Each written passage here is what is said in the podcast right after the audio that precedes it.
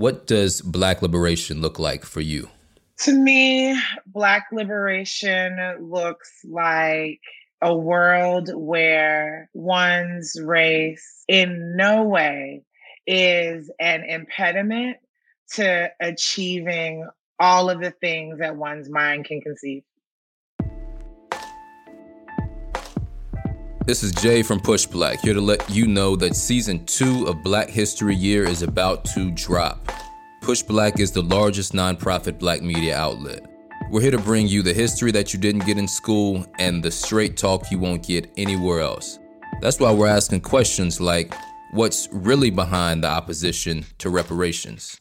The question I always have when uh, people uh, are resistant to the idea of reparations, it's not so much a question of whether or not it's the right thing to do. It's more of a question of whether or not it's actually feasible to do it.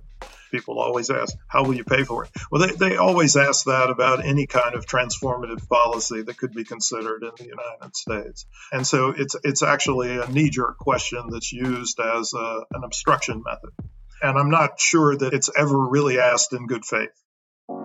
Knowledge of self helps pull us together so we can better the situation for our people. That's why this season we have shows that explore the African foundations of human civilization and the ways we can embrace black culture through food. We're digging into the ways we can decode racism in advertising and overcome the psychological effects of white supremacy. And kicking off this season, we have Nsé Ufot from the New Georgia Project.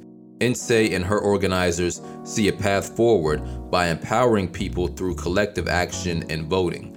And she fired us up with her vision for Black liberation we have a vision for a system that works for us, that isn't extractive and takes and takes and takes and doesn't reinvest into us as people, into our families, into our businesses, into the kind of communities that we want to live in. So, yes, while we are organizing, while we are in these streets, we are absolutely registering people to vote and encouraging them to use their vote as their voice and as a tool. I'm not taking nothing off the table in my quest for liberation, and that includes voting.